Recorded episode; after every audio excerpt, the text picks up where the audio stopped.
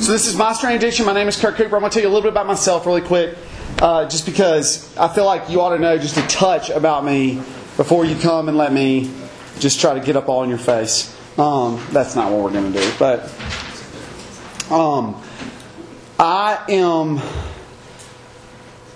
Let's see. I'm from all over, actually, because my dad was in the Air Force. But uh, I spent a lot of time in Mississippi, and um, sure, and um, and and I, I've spent the last uh, seven and a half years in Alabama, so um, which is like Mississippi, but like just flipped over, like so, you know. Uh, um, you certainly pay for it. So um, the. Uh, you don't have to tell me about Alabama football. I hear about it all the time. They, uh, in Colorado, especially getting a break from that. Anyway, here we go. Uh, yeah, so I have uh, these. The this projector and all this is not great. So, but I have a wife. This is Marty, and this is um, she's probably mad. I mean, she's pretty good in the picture, so you know whatever. But she's also not yellow. I don't know what that color's about. So um, anyway, either one of us. I don't know. Anyway, and then we have these guys. Uh, this is Campbell. He's seven. And um, and this is uh, Grayson, and he is two. And um, anyway, so that's us. Uh, I've been at Trinity Presbyterian Church in Montgomery for the last seven and a half years, and um, and we've we've enjoyed our time there and been blessed to minister there. And uh, we have a group here too. Uh, anything else that you need to know about me? I used to work at a different church in Mississippi called Lawndale and several other yeah. yeah, so I know them too. Um, and let's see. Yeah, I guess that's all you need to know about me. I went to Mississippi State uh, for college where I met my wife, and um, that's fine for whatever. Like, just don't get your hopes up. We don't ever do anything good. So, um, but. Uh, but uh, met my wife there. I, I grew up uh, not reformed at all, um, and I got to college, and uh, the Lord, in His grace, um, really uh, showed me the Bible in a very unique way through some reformed ministries, RUF, and, and a church, and then also met my wife there. So that was a really good experience for me. Um, that's really all that you need to know about me. Uh, let me pray for us, and then we'll jump into this. I want to, well, hold on. Let's just we'll get to those guys in just a second. All right. Let's pray. Lord, uh, give us grace. Um, you oppose the proud, but you give grace to the humble, so we humbly ask that you would be with us now. Uh, Lord, we're not here to um, self flagellate or um, beat ourselves up so that we can enjoy some kind of sense of pity. Uh, we're here to have a to have a conversation. Um, and I pray that your word would guide us in that. In Christ's name, amen. Okay. Um, I'm going to show you a picture of three really old, really dead white guys. Um, this guy's from Scotland, this guy's from the United States of America, and the guy's from Switzerland. So, um, or Austria. Austria. And um, uh, I'll tell you a little about these guys, okay?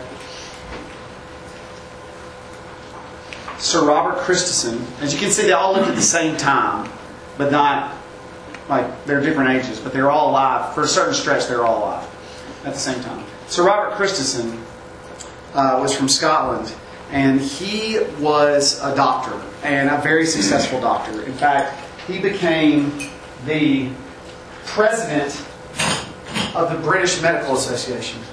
And uh, I don't know uh, how, I mean, I've never been a doctor. I thought I was going to be a dentist in college.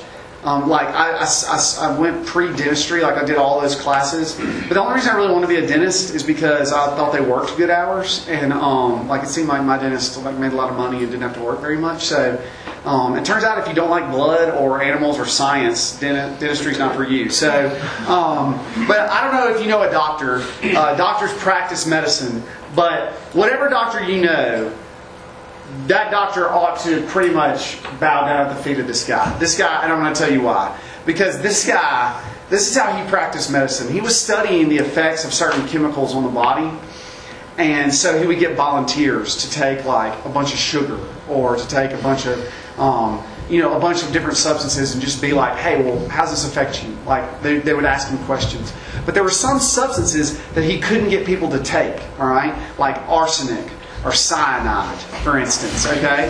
And so he got kind of tired of not knowing like exactly how those worked. So he decided that he would just take trace amounts of those things and then he would write down how he was feeling until he passed out. And then his research assistants would pump his stomach, uh, a rudimentary version of pumping his stomach, and they would revive him, and then he would like kind of record his experience. And that's how doctors practice practice medicine in the 18th and 19th century. So what's up to this guy? Like, you know, I mean, I know he doesn't look like much. And he was doing this until he was in his 70s and 80s, okay? He was taking drugs and being like, I don't know what's going to happen, guys. I'm just going to tell you, and then let's write it all down, and then try to save me, okay? Like, if, just try to. That's, that's what he did. Like, I, I cannot make this up. This is real life, this is what this guy did. Well, one day, this guy decided to take a, a certain substance. And uh, after he took the substance, he felt fantastic. Even though he was 80 years old when he took it, he decided to go on a walk. And he walked, he went on a 10 hour, like 15 mile walk at the age of 80. And he came back and he went to bed and he woke up the next day and he felt fresh as a daisy. And he said, he wrote in his journal, he said, I think I've discovered the drug that is going to cure all of our problems. He had just taken cocaine.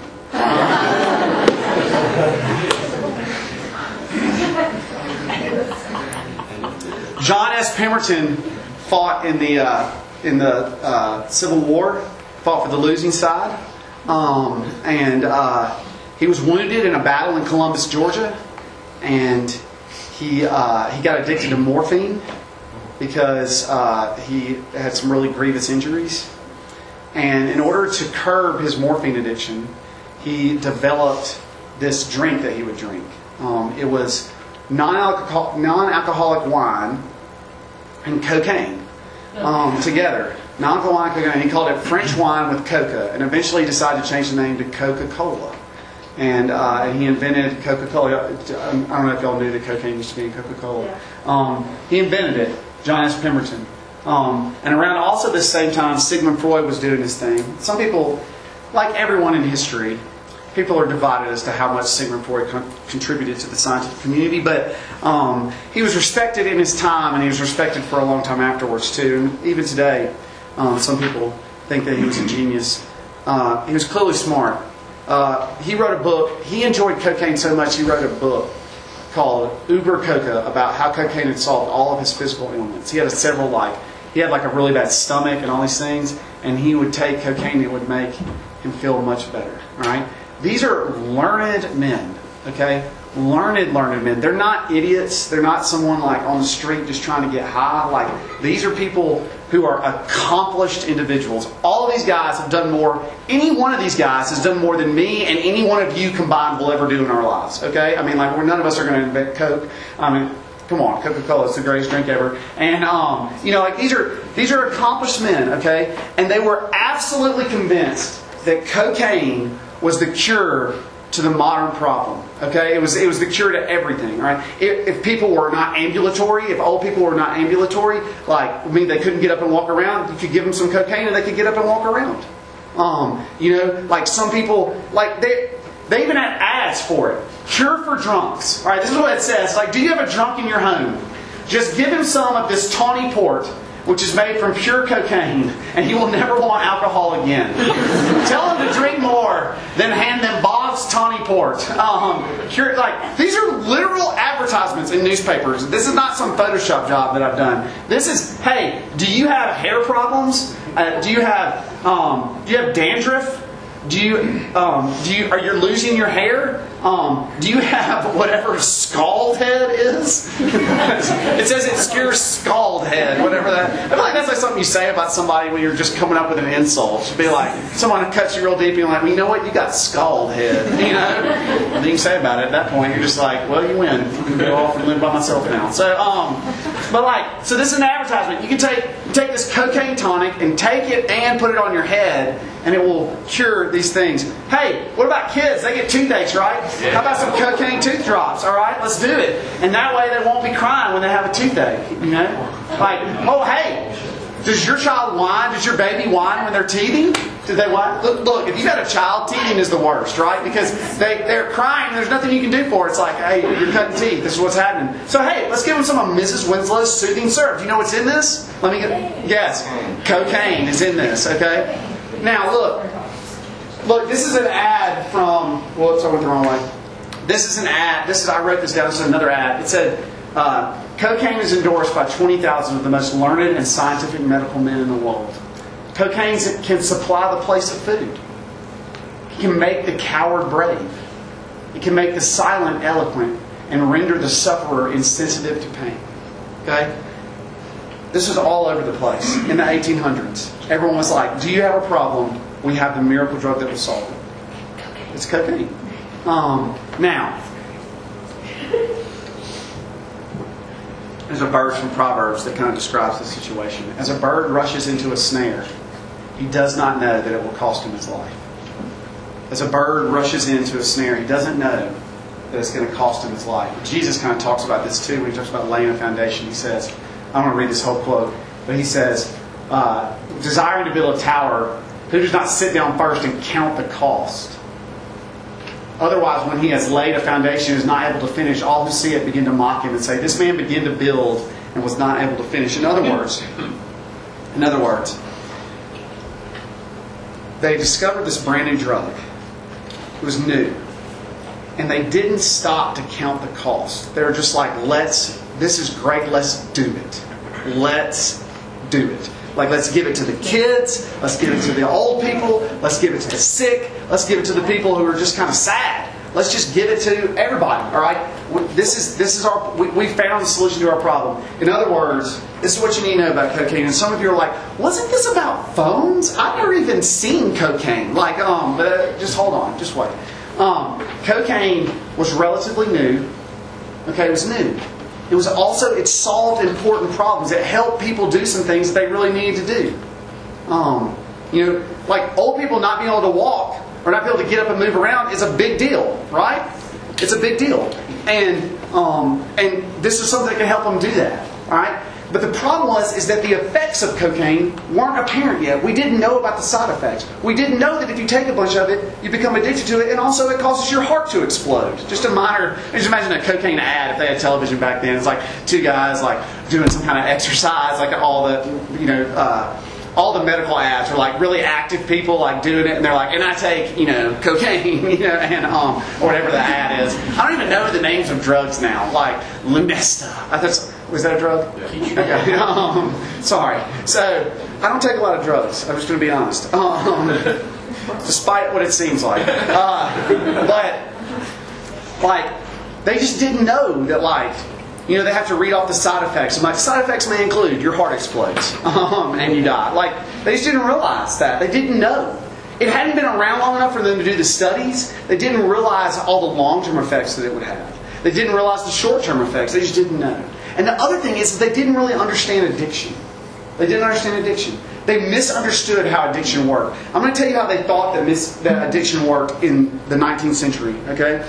Is that they thought that addiction was only a danger to people like you people whose bodies were still developing people who were who were young you guys could be addicted to stuff and then also anyone who had like a weak will anyone who wasn't like strong minded those people, if you were addicted to alcohol at the time, if you were a drunk, they would be like, well, it's just, you just make bad decisions, right? Like, you just don't, if you would just will yourself and pull yourself up by your bootstraps, it would be easy to put the wine bottle down and to go and get a job. And like, now we know that that is completely false, okay? That that's not how addiction works. That, that it doesn't, that certainly addiction affects the young, the weak willed, and the unintelligent, but it also affects the old, the strong willed, and the intelligent, right? And those men that I showed you that were really really smart. They didn't think, they literally did not think that they could be addicted to cocaine because they were so accomplished. They were, they were accomplished individuals. Eh, well, the, the, the two doctors. They, they didn't think that they, they stood a chance of being addicted to it because I'm a doctor. I've done a lot with my life. I'm not some kind of like, you know, loser down at the bar. Like, you know, I'm doing things. They didn't understand. But now we know that anyone can be addicted and can be addicted to almost anything. Okay, so cocaine was new, it solved important problems. Its effects weren't apparent yet. And also, addiction was misunderstood at the time. Now, that's great, Kurt. Thank you for that lesson on cocaine. Don't do cocaine, okay? I need to say that into the recorder. Like, don't do it. So, um, it's bad for you. Uh, you'll feel amazing and then you will feel terrible. So, whatever. But everything that I just said about cocaine can also be said about smartphones. And right now you're saying to yourself, that cannot be true. That is way overreach. But it's true. I wouldn't have set up the really cool animation like that if it wasn't true. that took some time, ladies and gentlemen. That just happened on its own. Come on. yes. Like to note that that's the first time in history that a PowerPoint slide has gotten an, an ovation for anything. All right, here we go. Um, smartphones. Think about it for a second. Smartphones are relatively new. Who in here is younger than 17. 17 and younger. Okay, so look at all the hands that go up, okay? You were five years old when the iPhone came out. Like, you're barely making memories at five. Like, you know what I mean? Like, you're going to remember like three or four things from age one to five. Like, maybe, maybe even, maybe even less than ten things. Okay, that's just me. I don't know. Other people might have good memories. Man, someone with a photograph memory is like, I remember every second of my life. But whatever. Um, you should probably stay off the cocaine. So, uh, but you just don't even remember. You have no idea what life was like before there were smartphones. Like, do you know, for instance, that like when we would go on trips in the car, that we would have to talk to each other. that we didn't watch any like I knew a really rich family that had a TV in their conversion van, like, but that was un- untold of at the time. Like that was not like a really rich family. They took a trip and they had they had a conversion van, which you don't even know what that is, but it's a really ugly van, and um, and they had a television in it, a cathode ray tube television, and we were like, these people are millionaires. Like that's so like when we wanted to get like I, I can tell you how many times my dad has taken a wrong turn on a trip, but it's like hundreds of times because we just didn't have smartphones. I, re- I literally remember the first time that we took a smartphone on a trip. I was in college and we were driving to Texas to go to my cousin's wedding, and um, and my dad had a map. And if you don't know what a map is, you might not still know what a map is because I don't know if that passes for a map, what you've got in there. But um, like he had it out, and he was so mad because like there was a turn that wasn't on his map. And I said, Dad, can I see the map? Right, I'm in the back seat. And I'm like, Dad, can I see the map? And I got the map out. And I was like, Dad, this was like 2000. I just gotten enough. I wasn't in college. I don't know where. I don't know how old I was. It doesn't matter. But I just got gotten enough. So it was like 2008, I guess, or something like that. I was like, Dad, this map was printed in 1995. I was like, do you think there's a chance that the roads have changed in Tyler, Texas in the last 13 years in any way? There's just any chance of that. And he was like so mad. He went and bought a GPS like that day or whatever. But we used the like you don't you have no idea what that's like. You just don't, and you're like, thank goodness I don't know what it's like. You know, um, you know, whatever. You just don't. And what I'm trying to say is this: is that phones are like smartphones are so new. They're so new. It took them a long time to figure out that cocaine was bad, and we're not even close to the amount of time that it's going to take to figure out what's wrong with phones, okay, and how they affect us. Right? They're so new, and we don't know the side effects. And can I tell you something fun about your generation? Is that you are guinea pigs. We're just gonna. Your parents, even if they're good parents and have kept you from it for a while, your like your generation has just been handed this technology, just like we handed cocaine tooth drops to little kids, and we're like, we're just let's just see what happens to them.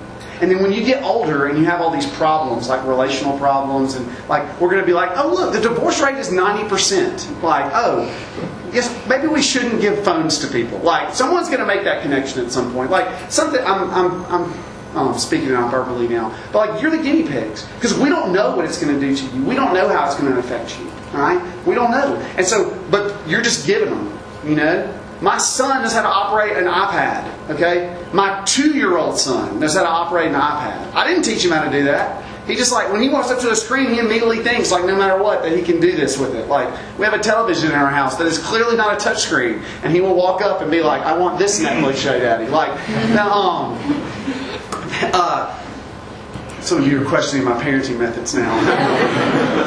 That's fine. Um, all I'm trying to say is that they're new. And I'm not here to say that your phone is terrible.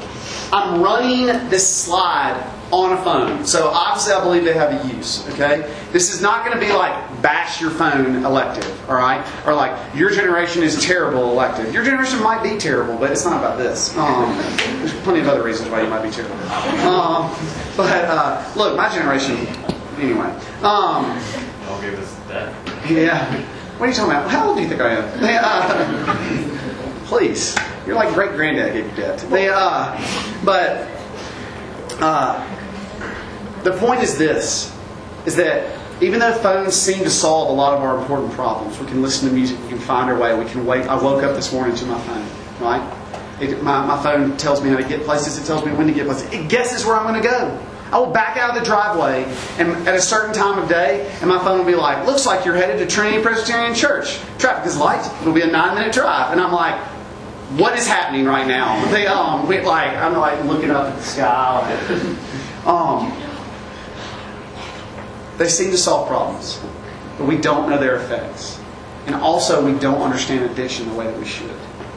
We understand addiction better than we do now, but we don't understand it. Let me just let's do a quick test. I want you to name something other than a phone, okay? Um, I'll just name two to start. I'll just name one to start, like alcohol. Name me, name me some things that people, when I say they were addicted to, what comes to mind?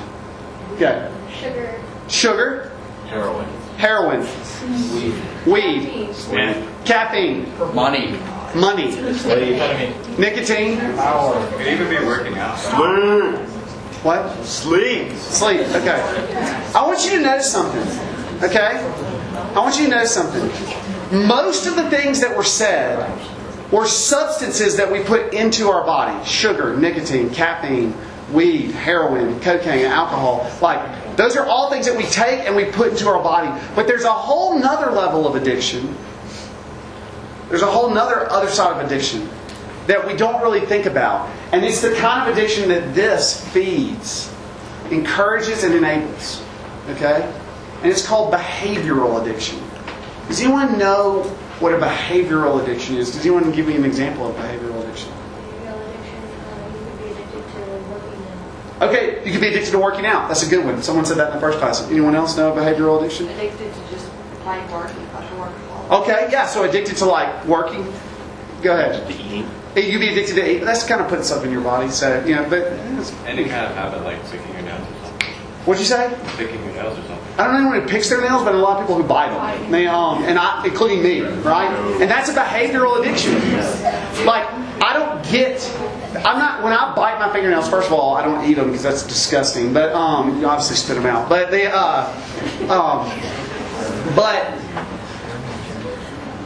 it's a behavioral addiction that I have. And when I'm stressed out, like I was stressed out last week, like my fingernails, they just start to go down to like just nubs. Like you'll just, I just be on it all the time. Like I just be trying, like it's a behavior, it's something that I'm doing that in some way, like gives me something, right? So that's a behavioral addiction that I have, all right? And we have a lot of them. No one mentioned pornography, but that's like maybe the number one, right? Um, but it's a, it's a behavioral addiction. Running, exercising. There's things that we do, and it's something about doing it that fires off certain things in our heads that's just like doing drugs. I'm not even kidding. Like there are there's a thing called dopamine, and controlling your dopamine center is what all drugs do. In some way, in some way or another, they affect your dopamine center, and what, you know your your brain's release or your endocrine system's release release of dopamine. So, um, like, and where it goes, and like those kind of things do. When I bite my fingernails, my you know I release uh, just a trace amount of dopamine to a certain place, right? Like we have these behavioral addictions, and when we think about addiction, we have to, especially when we think about smartphone addiction, we have to think about behavioral addictions. Okay, I want to talk to you a little bit about this guy. All right, all right. Who knows? Who knows who, who Pavlov was? Does anyone know who Pavlov was? Pavlov had some dogs. Okay, and um, which doesn't make him really special. But what Pavlov was really interested in was a thing called classical conditioning. He was especially interested in dogs and why they slobber, like why they generate saliva. And so he rigged up this borderline cruel machine to several of his dogs that would like um, on one side of their mouth, they have saliva glands over on both sides. On one side of their mouth, he rigged up this machine that where the saliva from this side would just go into this little tube right here, and he could measure how much they sal- they salivated, when they salivated, you know, like what caused them to salivate. And one of the things that he noticed while he's doing his experiments is that whenever his assistant would come in to feed the dogs, their salivation would go way up. It would just start firing. All right, they would just start salivating because they knew they were getting food, right? And he wanted to test that. And so what he did, which is really genius, is that he started just ringing a bell every time that he fed him. He created a machine that fed the dog, okay? Who fed the dog. He would ring the bell. They wouldn't see anything. They'd ring the bell and food would drop into their bowls, right? And then ring the bell, food would drop in their bowls. Ring the bell, food would drop in their bowls, right? And then, then he discovered that he could just ring the bell and all of a sudden they would just start salivating. So I want you to understand what's happened. That's called classical conditioning. Is that those dogs had come to realize that that bell ringing meant that it was time to eat, and so even when there was no food, he could ring the bell and their bodies would respond. All right. Now, why that's important is because we have been Pavlovianly training ourselves with our phones. We are the dog. Okay? We're the dog. I want to show you what I'm talking about. I want to make sure that the speaker is on before I do that because it would be sad if it wasn't.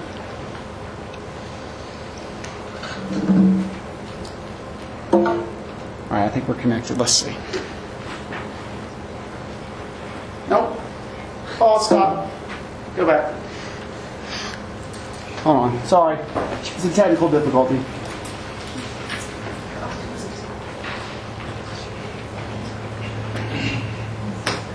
I thought it right, there we go. All right, back to it.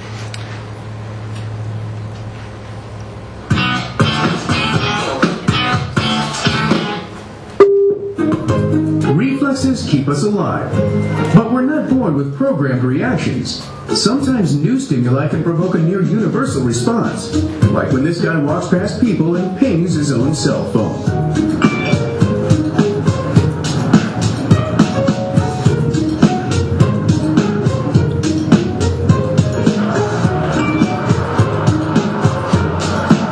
I think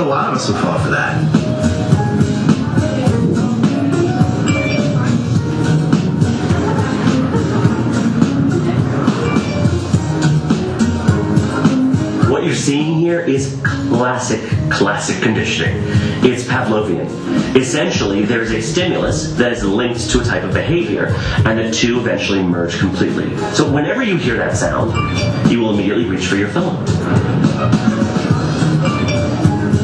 I actually checked my cell phone while watching the clip. Okay, so turns out that we're not that much different from the dogs. That we can be Pavlovianly trained, right?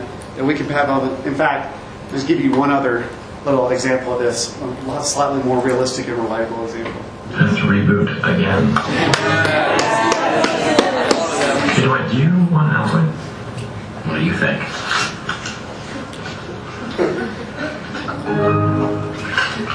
What? Altoid? Okay. Altoid, shoot.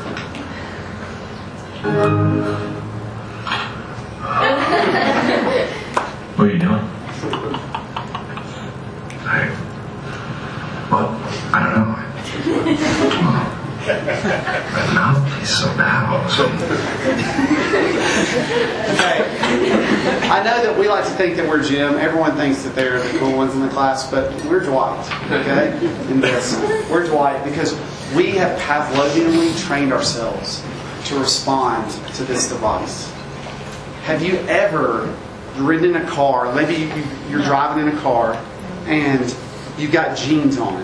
And so, like, your phone is down, you know, like, it's not, I have pants on, it's a bad example, but, like, you know, you can easily reach your phone. But, like, you got jeans on, and you shouldn't be checking your phone while you're driving anyway, we'll get to that. But, like, you know, and your phone starts to go. My wife likes to send, like, she doesn't send one long block text, she sends, like, a sentence, and then she texts another one, so it's like four texts. And I always tell her, like, if it takes more than three texts, just call, because I can't stand that. But, um, she doesn't care what I say. So, uh, it doesn't anyway. But I'll be driving in my car, okay? I'll be driving my car, and my phone will start to, you know, I always have it on silent, so it'll just vibrate on my leg, vibrate on my leg. And I, I'm not going to check it, I'm driving.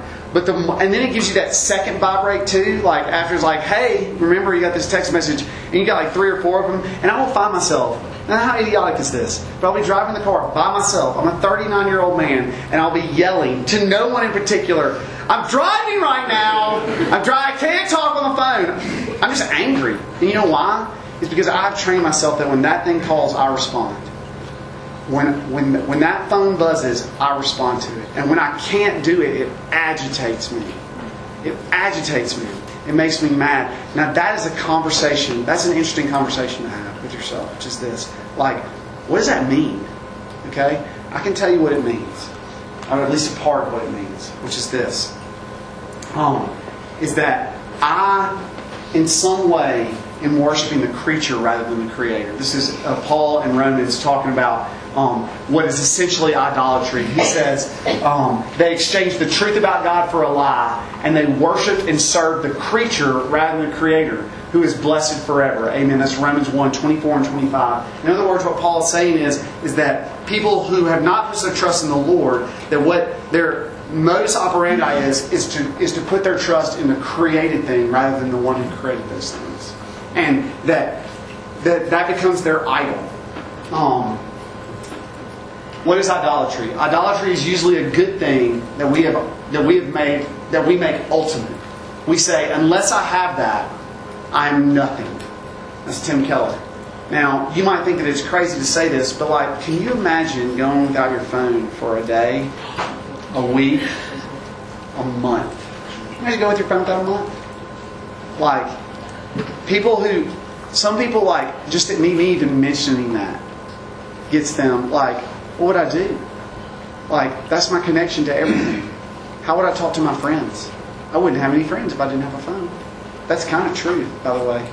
Um, in some ways, I can show you some studies that show that that's true. But um, in other words, our phones are, are, are our phones are our idols.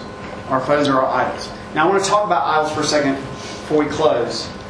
Um, we are forced to face the reality that our phones have become ultimate things. And we don't, I want to be clear here, we don't worship the phone. What we worship is what the phone gives us. They, we believe that the phone gives us access to our most core desires, particularly belonging, security, knowledge, influence. Our phone gives us access to those things. So we're not worshiping the phone. I mean, we like cool phones, like we like things. I, I watched the keynote when they introduced the iPhone, like when the, the, there'd never been an iPhone before, and Steve Jobs walked out there. He goes, "Watch how you can scroll through your contacts," and he scrolls, and the list like bounces, and you can literally hear like all these like tech nerds in in um in San Francisco going, "Oh!" Like they're just like losing their minds. They're like, and, and all I did was like, so we do freak out about like techno- technological advances. We have a Nintendo Switch, our uh, our youth group does, and like the fact that you can like slide them on and off and like they become multiple. I'm like, what in the world is happening here? So we do like technology, but when it comes to our phones, is we're not really worshiping the technology. What we're worshiping, we're not really worshiping the phone. What we're worshiping is what it can give us access to. All right. So we're a lot like the people of biblical times because the we're not as far removed from them as you might guess. Right, because the people of biblical times had little devices that they believed answered their most core desires. They didn't worship the devices themselves; they worshipped what those devices represented, and those devices were called idols. Okay, they look like this. How many of you have seen the movie Gladiator? Okay. In Gladiator, there's an early scene where he prays for his wife and his child, and RIP to them because they're not going to make it in the movie. Um, but uh, I know it's grim, so whatever. But that's the story of the movie. You want to watch a movie about Gladiator? There's going to be some people get killed. So, um, and but he lay he sets down their little icons that he has. He has a little icon of his little, little whittled wood icon of his wife and his and his uh, son, and he sets them down in front of some bigger icons in that movie. And those bigger icons are idols, like this. Amen. This is what we think of when we think of idols. Now, people didn't worship back then. They weren't dumb and worshiped these things and thought that these somehow were magic. They thought that they represented something greater. And that, and our idols are more sophisticated. Right? This is a more sophisticated idol than that. Okay. But it's the same principle at play, which is this: is that I bow down before this and I answer when this calls because I believe it, it, it represents something greater. All right? It, it, it connects me to my most deepest needs. And so I go to it when I'm in trouble or when I'm stressed out. You know, a lot of people bite their fingernails like I do, you know. But you know what some people do when they get stressed out or when things are awkward? Just go right here. All right? Have a hard day at work. You know what I mean? You, you have a summer job and you uh, and you want to feel like you belong. You should jump on Instagram real quick and live vicariously through your friends' vacations. You know, you're working at Frutta Bowls today and they're in Costa Rica doing a zip line. And that's going to feed a lot of your jealousy and envy and covetousness too. But you're also just going to live through them. Things get awkward with you. You're in a conversation and people are like being awkward or weird. How quickly you just like, I'll put my little shield up. I got something important to talk. This is this is our idol. Okay, we are not as far away from the people who bow down in front of wooden objects as we think we are. We're actually much closer to them than we realize. All right, we worship idols. All right, I think that's my last slide. I want to say one more thing before we close, and that's this. I want, I want to talk about belonging for a second because I feel like the phone, the phone is the idol for wanting to belong. All right, to feel like you belong. Don't raise your hand. But how many people in here, how many people in here have ever like realized that there was like a Snapchat group or a GroupMe group or whatever with a lot of people that you knew but you had not been invited to it? Um, I said don't raise your hand. It's okay. Maybe you didn't invite because you can't follow instructions. I love you. I'm sorry. Um, uh, or how many of you have opened up your Instagram? Some of you, uh, this has never happened to you because you're popular and you just don't even realize it. Um, you're blissfully ignorant of this. But how many of you have opened up your Instagram and seen like four or five girls from your grade or four or five guys from your grade doing something, watching the game or going out, and you're like, wait a second, no one told me about that. That's a pretty common experience. Um, if you've never had that experience, then I, I guess you're just cool. Awesome. Congrats on that. But um, the uh, but what's happening there is you're looking to your phone you're letting your phone decide how much you belong. You're saying to yourself, you're looking to that phone, you're looking to that, and you're saying, I want to be a part of something. I want to belong. I want these people to to say that I'm worthy or worth it or good. And you're looking for an answer you're never going to find on social media or anywhere else. Because ultimately, what you want is you do want people to look at you. You want your friends to look at you and say, "Hey, I like you, and I'm glad that you're here." Right? And you're made for that. That scratches an itch that has existed since Eden, like Richie was talking about last night. But more than that, what you're made for. You're made for that, and that's important. You need it. But you're also made for God to look at you and say, I like you and you belong and I want you here. And you're trying to find that in here. You're trying to find that in here, and it's not, it's not, you're not going to find it. Okay? You're, you're not going to find it. And you know that to be the case, because I know that we're all, to some one degree or another, I know that we're all addicted to our phones. You know that to be the case, but you're still going to go there and look for it. And what I'm telling you is, is that if this is telling you that you don't belong, maybe you're looking in the wrong place to find your belonging. Um, real friendship, real belonging happens face to face, eye to eye, in the same shared space. You drove a bus here, you rode on a bus for some odd hours to get here, or you got in a plane, if, you know, whatever. Like, that's real life, that's real belonging. Okay? Like, having to deal with people, like, that's, that's real. Okay? And one of the problems that we have, and we're going to talk about this tomorrow, is that we think that we can find real things here, and we can't.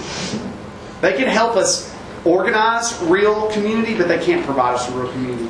Here's the outline for the rest of the week, then I'm going to pray. First, the next two days, I'm going to talk about how our phones are changing us. Our phones are changing us physically. They're making us different.